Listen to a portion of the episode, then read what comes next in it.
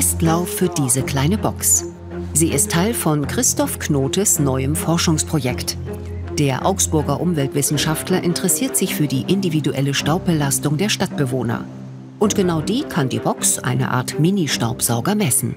Das Spannende ist ja, dass wir uns jeden Tag durch eine ziemlich einzigartige Suppe von verschiedensten Partikeln bewegen. Und jeder bekommt da was anderes ab. Durch die Suppe radelt heute Christoph Knotes Mitarbeiter Robin. Dabei bestimmt das Messgerät in Echtzeit, wie viele Feinstaubpartikel in der Luft sind. Was da durch den Laserstrahl im Inneren fliegt, ist ein erstaunlich vielfältiger Mikrokosmos.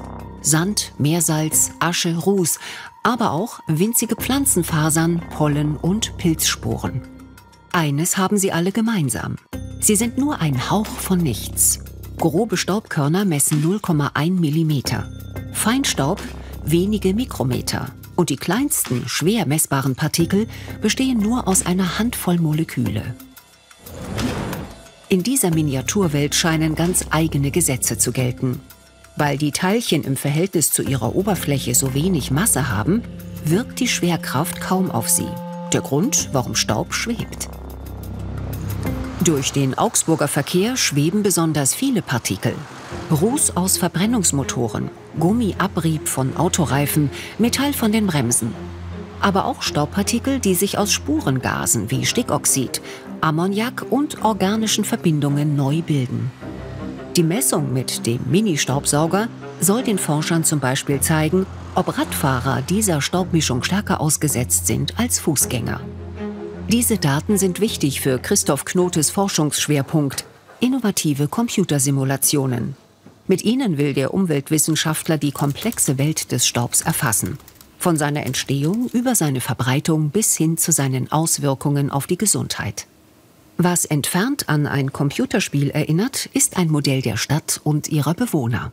Wir sehen hier verschiedenfarbige Punkte. Das sind einzelne Menschen, Kinder, Erwachsene, Senioren und die bewegen sich in ihrem täglichen Leben durch die Stadt Augsburg. Wir simulieren also ihr Verhalten und können damit aufzeichnen, wie viel Feinstaub sie im Laufe ihres äh, täglichen Lebens aufnehmen. Für seine Simulationen muss Christoph Knote wissen, wo in der Stadt wie viel Staub entsteht. Je mehr, desto röter die Karte. Und Staubquellen gibt es viele. Die bekannteste ist der Verkehr, die kann man auch schon recht gut darstellen und nachvollziehen.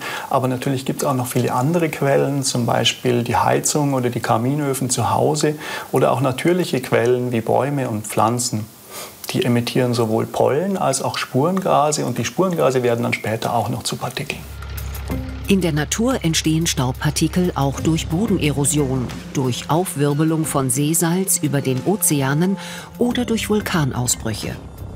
Menschengemachter Staub bildet sich vor allem bei Verbrennungsprozessen. In der Industrie, im Autoverkehr, im Haushalt und in der Landwirtschaft.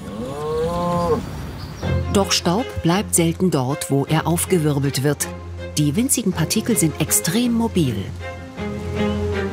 Das machen sich viele Pflanzen gezielt zunutze. Manche Pollen können mit dem Wind an die 100 Kilometer weit fliegen. Und damit sind Pflanzen längst nicht die Staubproduzenten mit der größten Reichweite. Mehrmals im Jahr schafft es auch Sahara-Staub zu uns und den sieht man dann als rötliche Schicht auf der Windschutzscheibe. Für Menschen sind solche Staubphänomene lästig, manchmal sogar bedrohlich.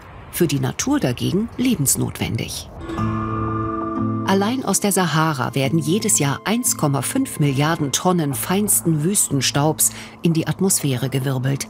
Ein Spektakel, das sogar auf Satellitenbildern sichtbar ist.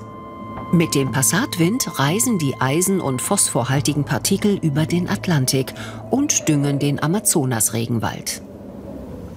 Wissenschaftler können mit Wettermodellen solche globalen Bewegungen von Staubpartikeln berechnen. Ein spannendes Forschungsfeld, denn der Staub in der Atmosphäre hat erstaunliche Effekte. Die Staubpartikel sind nicht nur am Boden interessant, wo sie für uns gesundheitlich relevant sind, sondern auch in höheren Luftschichten. Äh, dort haben sie nämlich enorme Bedeutung für die Wetterentwicklung und für das Klimageschehen. Dunkle Staubpartikel wie Ruß speichern das Sonnenlicht und heizen so die Atmosphäre auf. Helle Partikel dagegen, wie etwa Meersalz, reflektieren das Licht zurück ins Weltall. Dieser kühlende Effekt überwiegt. Und ohne Staub kein Regen. In einer staubfreien Atmosphäre würde aufsteigender Wasserdampf nie zu Tropfen kondensieren. Es braucht Partikel, sogenannte Kondensationskerne. An ihnen bleibt der gasförmige Wasserdampf haften und verflüssigt sich. Kleine Tropfen entstehen. Die Geburtsstunde einer Regenwolke. Und nicht nur an dieser Wetterküche sind Staubpartikel beteiligt. In der Atmosphäre mischen sie andauernd bei komplexen chemischen Prozessen mit. Denn je kleiner die Partikel, desto reaktionsfreudiger sind sie. Ein weiteres Gesetz im Mikrokosmos des Staubs. Ein einfaches Experiment mit Bärlappsporen zeigt, was passiert, wenn feine Stäube in hoher Dichte auf Funken treffen. Ganz feine Partikel haben sehr viel Oberfläche und bieten damit auch viel Fläche für chemische Reaktionen. Und deswegen sind auch Stoffe wie zum Beispiel Mehl, äh, die sehr fein gemahlen sind, sehr reaktiv. Und wenn man die dann eben in die Luft bläst, dann anzündet, dann explodiert es. Der Test ist beendet. Christoph Knotes Mitarbeiter kehrt mit dem Messgerät an die Universität zurück. Die gesammelten Daten werden in Knotes Computermodelle einfließen. Ein weiterer Baustein, um die faszinierende Welt des Staubs und seine Effekte auf die Augsburger und ihre Gesundheit besser zu verstehen.